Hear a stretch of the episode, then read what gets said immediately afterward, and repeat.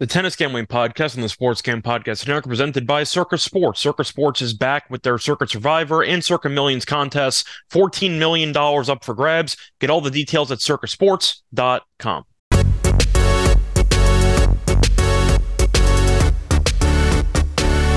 And welcome everybody to the Tennis Gambling Podcast here on the Sports Gam Podcast Network. It is currently Friday night, July 21st. And I'm your host, as always, Scott Reichel, once again going solo for this pod. Should be a fun one, but it is a bit of a shorter one because we only have six matches to go through. It is officially time for the semifinals in Bastad, Gstaad, and Newport. So looking forward to going through all six of those matches, while also recapping what happened previously in those events. But before we get into any of the actual uh, picks for the show, got to recap what happened on the last episode, both from a lock and dog perspective and from a futures perspective.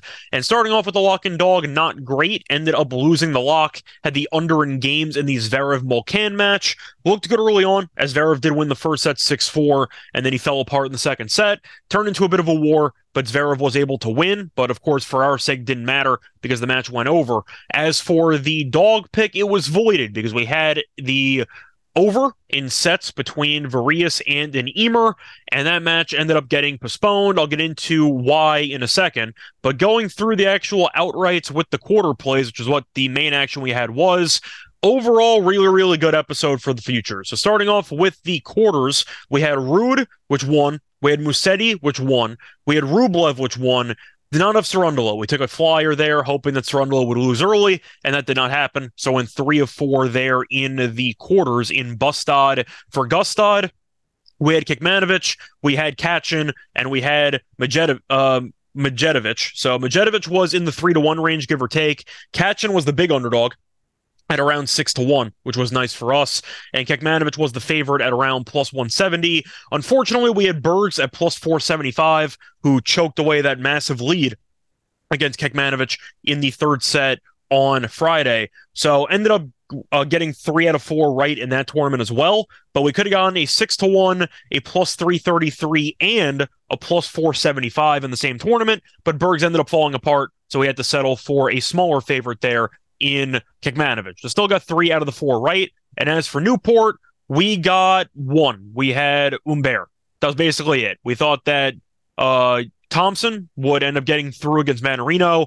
Was a fun match, and Mannarino beat him in three. And then for Isner and Michelsen, we weren't even close, but we did get Humbert right, who we picked to win the tournament at around plus 900. So we do have outrights left in every tournament. Uh, we had Kecmanovic to win the entire thing in Gstaad, and we have Ruud to win the whole thing in Bastad. So overall, nice episode for the futures. Anytime you cash a six to one quarter winner and uh, plus three thirty three. That's a really good episode because a lot of those plays were plus money. So can't complain there. I know, of course, we did have some losers in those groups, but we made profit. So definitely a nice episode there. And hopefully Kecmanovic and Humbert and Ruud can win the entire thing, their respective tournaments, of course, so we can end up sweeping the finals as well. But anyway, time to get into the recap portion of what happened in the last episode and what happened over the course of the past week. So, the last episode, I basically just recapped, except for one piece, which is going to segue me into my recap of events.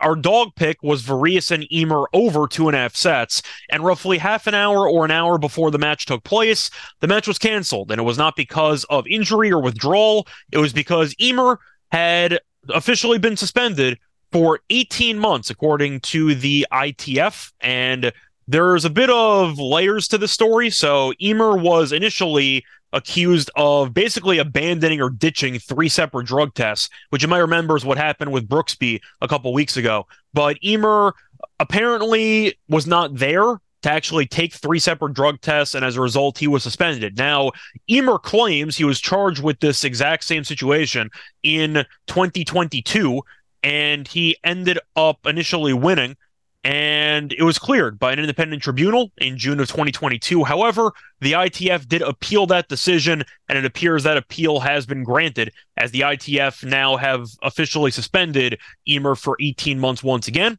Now, Ymer had some quotes about it. He said, quote, having already been cleared once and wholeheartedly standing by the fact that I do not feel the third offense was committed, I find their decision to try me again and subsequently find me guilty unfair.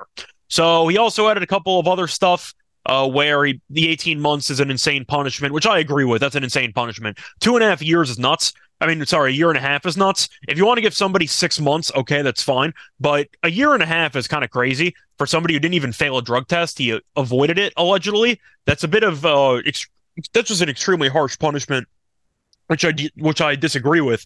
If the person tests positive for drugs, then maybe you can argue that a year and a half is fair. But for not taking the test, a year and a half's a bit large there, so I can understand Ymer's points. But it does seem like Ymer feels pretty confident in his ability to get this uh, a verdict or I'd say ruling uh, overruled once again. And I do think he's got a case.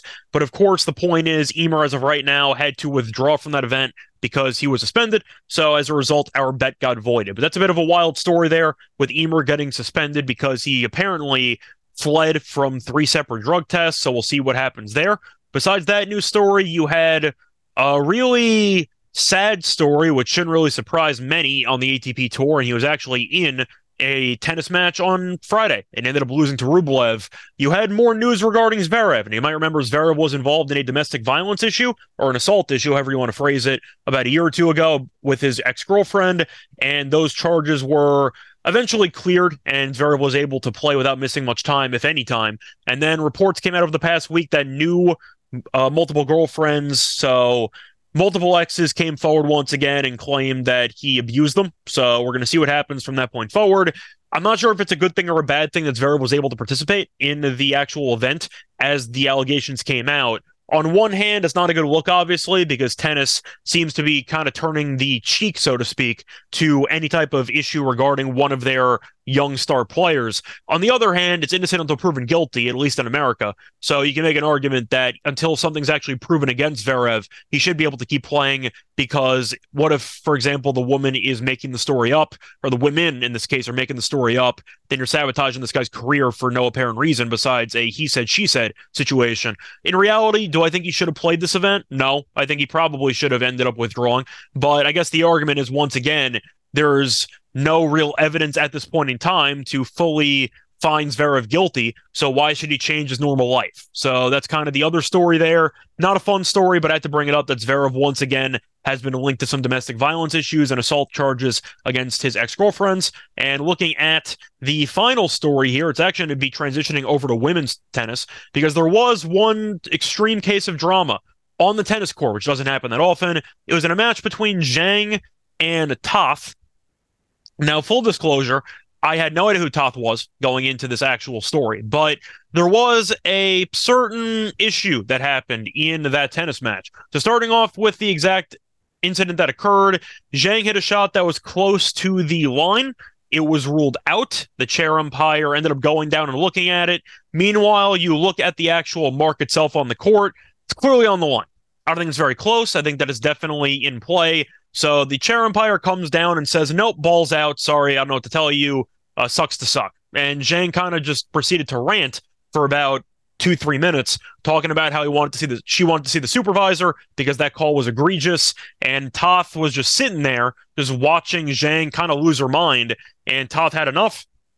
Now Zhang pointed the spot once again, was basically going to ask the supervisor to look at it, and Toth proceeded to run over the mark and just completely wiped out all the evidence. Now, in addition to that, Zhang, after what happened, proceeded to have a panic attack and ended up having to retire mid match on the chair. And then Toth's initial reaction when Zhang retired was to raise her hands up like she was Rocky going up the actual stairs to the library or the museum. I forgot what exactly he was going up the stairs to. You get my point? The iconic photo of Rocky jogging, getting to his destination, and putting his hands up in some victorious celebration. That's what Toth did after her opponent had a mental breakdown and retired. It was really a scumbag move by her. I was more offended by the actual taunting than the actual decision to uh, wipe the mark. Now, Mark's bad sportsmanship. On the other hand, the chair umpire made up her mind, and Zhang was taking minutes to dispute the decision that was not going to be overturned. So I don't really know what the point of her stalling was. So Toth just had enough and decided to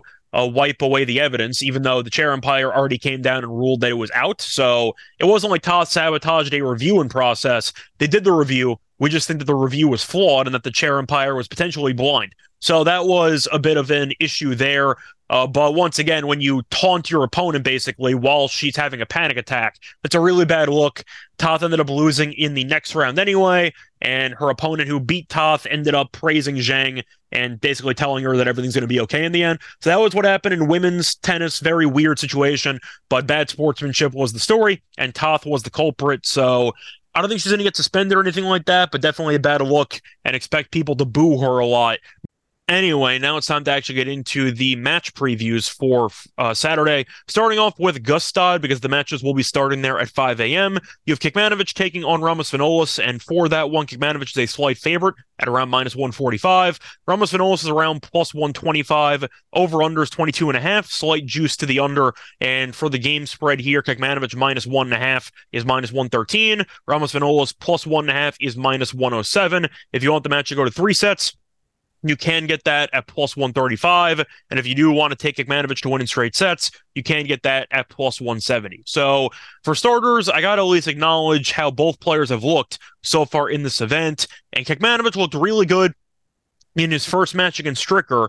And then he was on the ropes quite often in that second match against Bergs. In fact, he should have lost because he was down 5 3 in the third set. Bergs completely fell apart, lost the last four games of the match, and you ended up seeing Kecmanovic win 7 5 in the third. So he's been fortunate to actually be here. As for Ramos Vinolas, he has gone to a couple of wars. In fact, every match he's been in in this event has gone to three sets. Beat Fognini in three, beat Sonego in three, and beat Varillas in three. So Ramos Vinolas has had some wars, but once again, he's come through every time.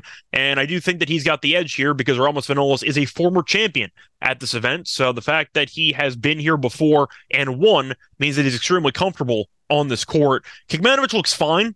But I am a bit concerned once again about either A, fatigue because he played a marathon match yesterday, or B, his overall form in the grand scheme of things because Bergs once again is a relative unknown, talented young player that we picked to actually win the quarter at plus 275. But the fact that Kekmanovic had to dig deep, use a lot of energy to even get there, and the fact that he got himself into that bad point in the first place makes me believe he's a bit overvalued for this match. I'm going to go with Ramos Vinolas here at around plus 125. I think there's good value on it. And I also do like the over two and a half sets at plus 135. It's really just a great price for a guy that's constantly gone to three sets like Ramos Vinolas has. His level tends to go up and down. He's good in one set, then he'll dip in the next set, then he'll raise it back up again in the third set. And Kecmanovic, once again, has been a bit hit or miss. I do think you're going to end up seeing a bit of a marathon here. So give me the over two and a half sets at plus 135. And I'll lean to Ramos Vinolas on the money line at my at a uh, plus 125. Now, moving on to the second match here in Gstaad. You have Medjedovic taking on Cachin. Cachin is a slight favorite at minus 130. Medjedovic is plus 110. As for the spread, uh, Cachin is minus 1 at minus 111, and Medjedovic is plus 1 at minus 109. The over the over under for games is 23. The under is minus 118. The over is minus 102. So, first of all, they've never faced in the head to head. Medjedovic and Cachin actually both cashed outright for us. We had Medjedovic at around uh, plus 333 to win the quarter. We had Cachin at around 6 to 1. So Cachin did us the bigger solid, which was a bit surprising because once again, Cachin had never done anything nice for me before. But I just like the value, and we ended up capitalizing, fading some of the older players there in that section. But I do think when you're looking at how these players have looked, Medjedovic has looked good for the most part. Still went to three sets against Zhang and still went to three sets against Thiem. Cachin, though, has been rolling. Cachin has not dropped a set yet, and he's beaten some good clay players. So Cachin, to go in order, in the first round, ended up beating Taro Daniel 6 4 6 1, then beat Bautista Agut 7 6 7 6, and Agut was the favorite in that quarter. Then he also beat Munar 6 3 6 3, and we, we know Munar is a clay specialist. So I think Cachin has looked like the better player. The main concern that I have from Medjedovic, even though he's a good server on clay, and he does pick up a lot of free points, it's double faulting. He does tend to hit a lot of unforced errors, and it does seem like he mentally can be a little bit volatile at times. I think Cachin can keep enough balls in play to cause Medjedovic to self-destruct mentally, and I do think that Cachin will be able to keep his cool more often than not, which should result in a nice win. Might go over. Uh, you might end up seeing a marathon, but I think that at the end of the day, when the dust settles, Cachin will get the job done. Give me Cachin money line at minus 130. I don't really see any better or I'd say any other plays there. If you want to take Cachin minus one and a half sets, it's plus 190. Do I feel great about it? Not really, but it is Medjedovic's first ever ATP semifinal. So you can argue that nerves might get the better of him. I think Cachin should win, though, because he has been in very good form so far in this event. But anyway, that's going to wrap it up for Gstaad. Now it's time for Bastad, and you have a lot of chalk. In fact, I believe you have the four favorites in the quarters to actually uh, make it to the semis, and they all ended up winning, with the exception of maybe Rublev. You might have had uh, Zverev as a slight favorite over Rublev. But the point is, not exactly a shock who's here. And for starters, for the first match, you have Musetti taking on Ruud. Ruud is minus 195 on the money line, and Musetti's plus 170. Ruud is minus three on the game spread at minus 105. The plus three for Musetti is minus 115. Over under is 22 and a half and minus 110 on both sides. If you want an alt one uh, or some props, you can get uh, Ruud minus one and a half sets at plus 140. You can get the match to go three sets at plus 130. And if you want to get some alternative game spreads, you can get Musetti plus three and a half at minus 140, Ruud minus three and a half at plus 110, and the alternative over is 23 and a half. Over is plus 115, under is minus 145. So they have faced off against each other twice. And to go through the actual history here, Musetti did win the most recent match against them against each other. However, that was on hard court, so I'm not sure if that actually applies. They played in Paris in uh 2022 and Musetti won that one in three. They did face off in Rome on clay in 2019 and Ruud won that one in straight sets. Now that was in 2019, so I'm not sure how applicable it is, but I will go by the overall current form of both players and Ruud has looked much more comfortable. Now he's played I'd say weaker opponents, so you can make that argument, but when you're looking at the overall path, he beat Shevchenko 6 2, 6 4, and he beat Ofner 6 3, 6 4. Really no sweat. Uh, Ruud was up a break pretty early on in all four of those sets, and he coasted. But you're looking at Musetti. He had a war against Arnaldi, which went to a final set tiebreaker, and he had a fun three set match against uh, which he lost the first set in, and then he ended up winning the next two sets pretty easily. But Musetti has gone to three sets against pretty weak competition that he was a decent favorite over. And I do think as a result, Musetti, even though he's a good clay court player, has not looked as sharp as he usually is on clay. Ruud does. We know that people give Ruud a hard time for being an ATP 250 expert, which is why I took him to win the event. Uh, Ruud tends to pad his overall numbers in ATP 250s, and it does seem like it's the good spot in between Wimbledon and the U.S. Open, where before he makes the, the transition over to hard court, he pads his resume a little bit and ends up picking up some 250s, uh, 250 titles, and that's why once again I picked him. I just think that Ruud's the better player. Simply put, I know Musetti once again has the talent to make life difficult for Ruud, but Musetti's not a great server. The one-handed backhand has given him some problems in this event. He's been good for the most part, but the unforced errors have been an issue. And I do think that Ruud's topspin translates very well to this overall court. I think Ruud wins pretty comfortably. I think Ruud straight sets at plus 140 is quite appealing. Musetti might win a set, which might send that prop into flames. But I do think when you're looking at where the value is, for minus 195, I think Ruud should be a bigger favorite. I just think that he's looked that much better than Musetti so far in this event. I'd have it at around 250 if I had to price it myself. We saw Ruud make the uh, French Open final for the second straight year, even though he did not win in either of those because he faced off against Nadal and Djokovic. The point is, he's easily a top three, top four clay player in the world. So the fact that he is on the upper echelon of clay talent and I think you could easily say that Musetti's either on the second tier or third tier of clay tennis. I just think that Ruud's the better player on the surface, and I think that as a result, Ruud should be able to wear down Musetti over the course of this match. Not to mention fatigue, because Musetti has been on the court a lot longer than Ruud has in this event. But give me Ruud uh, minus one and a half sets here. I think that he's going to win this one probably in straight sets. I do like the under 23 and a half, though, at minus 145. A couple ways to get there. Uh, mostly with a player obviously winning in straight sets. But in theory, you could have a miracle draw where Musetti gets it done in straight. And I'm completely wrong, but you still win your under, even though the underdog ended up coasting when you thought the favorite would coast, which does happen on occasion. But I do think Ruud's going to win, probably in straight sets. He's just in much better form. Now, moving on to the next match, you have a very fun one. You have Rublev taking on Cerundolo, and Cerundolo is the defending champion at this event. Now, Rublev is minus 160. You have Cerundolo at plus 140. As for the over under, that's at 22 and a half at minus 110 on each side. And if you want to get the spread, Cerundolo plus two and a half is minus 113. Rublev minus two and a half is minus 107. The alt line here, Cerundolo plus three and a half is minus 155, and Rublev minus three and a half is plus 125. If you want the match to go to three sets, you can get that at plus 125. Uh, Rublev to win in straight sets is mine is a plus 160. So Cerundolo to win a set is minus 200. Now to look at the actual head to head between them, Cerundolo is actually 1 0. So Cerundolo has had some success against Rublev in the past. They faced off on clay in Hamburg last year, and Cerundolo destroyed Rublev, won that one 6 4 6 2.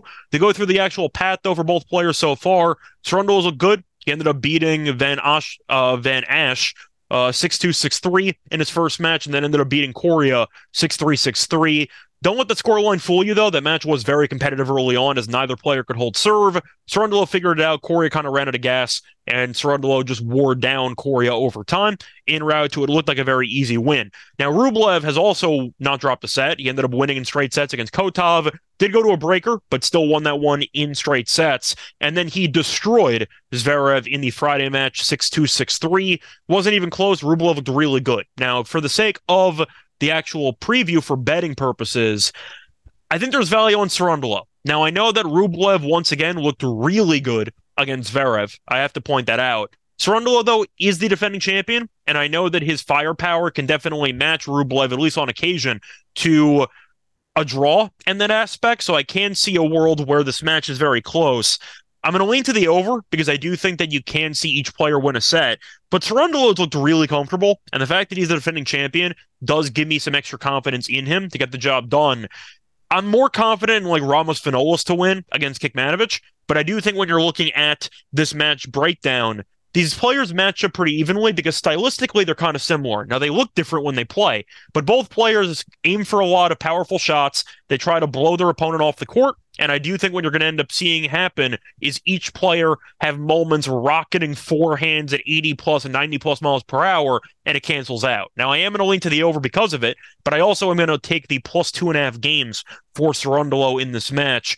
I don't know if I actually think he's going to win, but I do think getting two and a half games. We know Rublev is once again a really good player, but his level can fluctuate at times, and I do think that Cerundolo can definitely match Rublev's intensity because of his comfort on the court and the fact that Cerundolo has won a couple tournaments this year, uh, including a grass tournament. So Cerundolo has looked comfortable in general, and he has kind of made a semi leap with his overall game I think that Cerundolo is pretty live here, so I'll lean to Cerundolo, and I will lean to the plus two and a half games with him against Rublev. Now, moving over to the final two matches, you have Newport, and you have a battle between the French, two lead off at 1 p.m. Eastern Time. You have Mannarino taking on Humbert, Mannarino's minus 120 on the money line.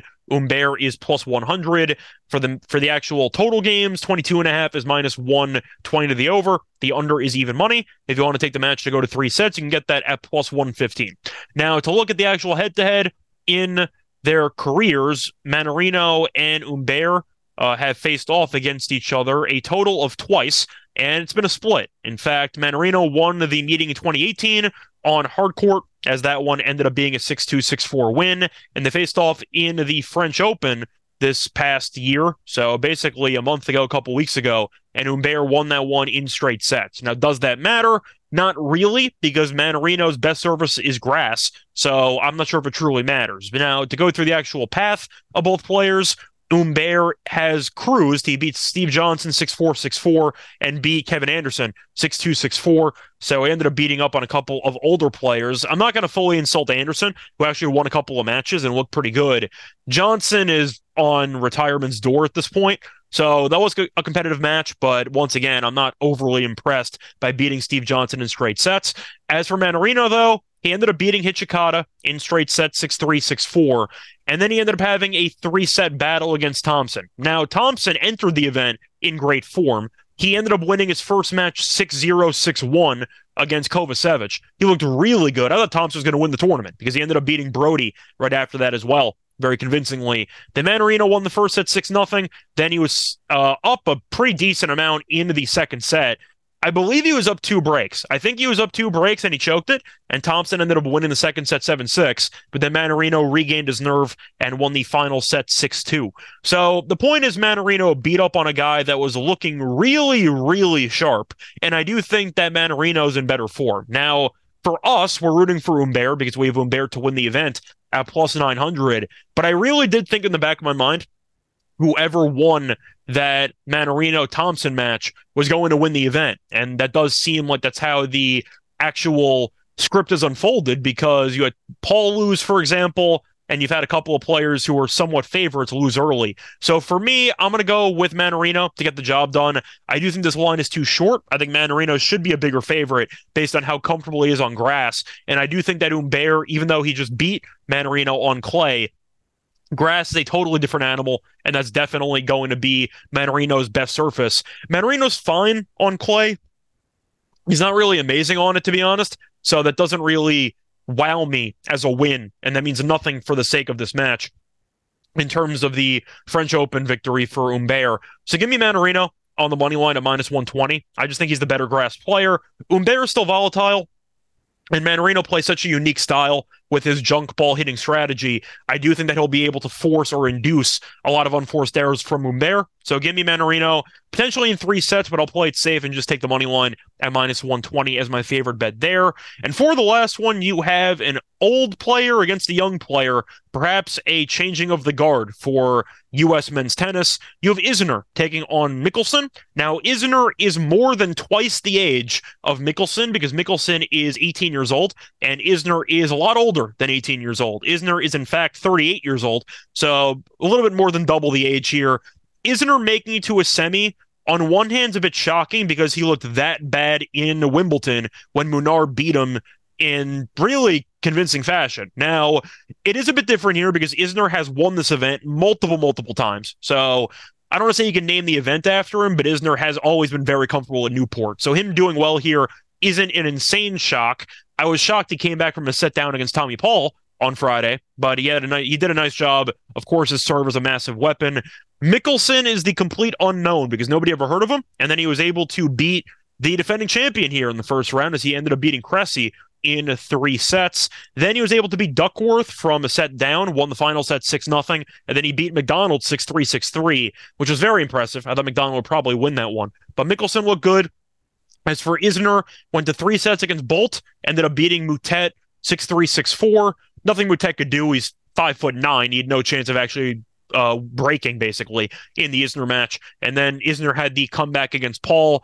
I am concerned about it for fatigue because Paul Digga, Paul and Isner went to a final set tiebreaker, and I am concerned about the uh, recovery process there for Isner with no time off and with his age. But I do think when you're looking at how these players match up, Michelsen is not nearly as good of a server as Isner. Obviously, Isner is arguably the best server of all time. However, when you're looking at Michelsen and what he can do well, he is six four, so he definitely can get a racket on a lot of these serves, which helped him against Cressy because he was able to redirect a couple of maybe unreachable returns for a lot of guys and keep him in play. And we know that if you force Isner to hit extra shots, it's probably going to work in your favor. Having said that, I really have a hard time going against Isner for the sake of who I think's going to win this match because Isner once again is that comfortable at Newport and he's a champion multiple multiple times. I do think eventually Michelsen's Cinderella run will run out. The crazy part about the Michelsen story, which I didn't realize, which I'm sure some people only found out about yesterday, including myself, is the fact that Ryan Harrison is actually Michelsen's coach. Maybe you remember Harrison, who was actually a pretty decent U.S. player, but I didn't realize that he was a coach. And apparently he's done a good job because Michelsen is in a semi in an ATP event. But I do think when you're looking at how these players match up, I am going to lean to Isner on the money line at minus 135. However, my favorite play in this match will be the over at 23 and a half. Can I see a world where there are no breaks? Yes. Can I see a world where there's three sets? Yes. There's a couple ways to get there. I wish it was at 23 flat. I feel a lot better at 23 flat because I do want that insurance policy. But I do think when you're looking at where this match is probably headed, probably at least one breaker, and you're probably going to end up seeing a very, very intense serve battle between these players. And I think as a result, you might see potentially an unpredictable match where it goes three. But for the sake of this match, I do like the over 23 and a half games. I think you'll see a bit of a marathon here in terms of just holds of serve. And I think that will result in a lot of games. So that's going to wrap it up for the six matches for Saturday. Now it's time for the lock and dog picks. But before we get into that, kind of a quick word from our sponsor. We're also brought to you by Circa Sports. Circa Millions and Circa Survivor are back. $14 million in guaranteed prizes up for grabs. Circa Millions is pretty simple. Five NFL picks against the spread each week. There's a leaderboard, and depending on how well you do, you can make yourself some serious money. On top of that, Circa Survivor is a different but fun way to get in on the NFL action. Pick a different money line winner each week. You cannot use, once again, the same team twice, and whoever's the last team standing or last person standing ends up winning the grand prize. Or if multiple multiple people do make it to the end of the season, then you chop whatever the grand prize is. And on top of that, you can enter in Vegas, but play from anywhere using a proxy. And Sports Gam Podcast will be out there last weekend in August. So stop by and say hi to the gang. Circasports.com for all the details. Circasports.com. What would you do if you end up winning all that money. Possibilities are endless. I would probably go on vacation. I'd travel a lot, maybe buy a ticket to the Super Bowl. We'd see. But the point is, it would be a lot of fun to, of course, get in on the action by winning. And for me, the picks that I'll look at for Survivor there's a lot of potential options. Once again, the season's so far out there. I would fade the Cardinals, just simply put, with Kyler being on the shelf, and we know Arizona's got the lowest win total of any team. I'd probably just fade the Cardinals, play it safe. There's different philosophies when it comes to Survivor, where some people try to save the best teams for last, others try to just get the best teams out of the way because you have more faith in them. I'm more of an option B guy. I'd rather just try to survive as long as possible and worry about the planning after. But I do think taking the Commanders in the first game at home against the Cardinals is worth a look because the Cardinals should be a mess. So that would be my thoughts for the week one of Survivor. But once again, get in on the action at Circa Sports, circasports.com for all of the details. We're also brought to you by Underdog Fantasy. Best Ball Mania 4 is here, and Underdog Fantasy is giving away $15 million in prizes. Underdog Pick'em is also another great way to get down your favorite MLB and college baseball player props. So many ways to win over at Underdog, and it's active in so many states. Head over to UnderdogFantasy.com use the promo code SGPN for a 100% deposit bonus up to $100. It's UnderdogFantasy.com, promo code SGPN. Welcome back, everyone, to the Tennis Gambling Podcast. Just finished previewing the six semifinal matches taking place on Saturday. Now it's time for the lock and dog picks. Starting off with the lock for the show, I am actually going to go back to that final match that I talked about between Isner and Michelsen, and I'm going to go with a player prop in this one. I'm going to go with Isner over 12 and a half games won individually at minus 145 on DraftKings. Simply put, I think it's a great deal. You're looking at the projected result for this match at least one tiebreaker.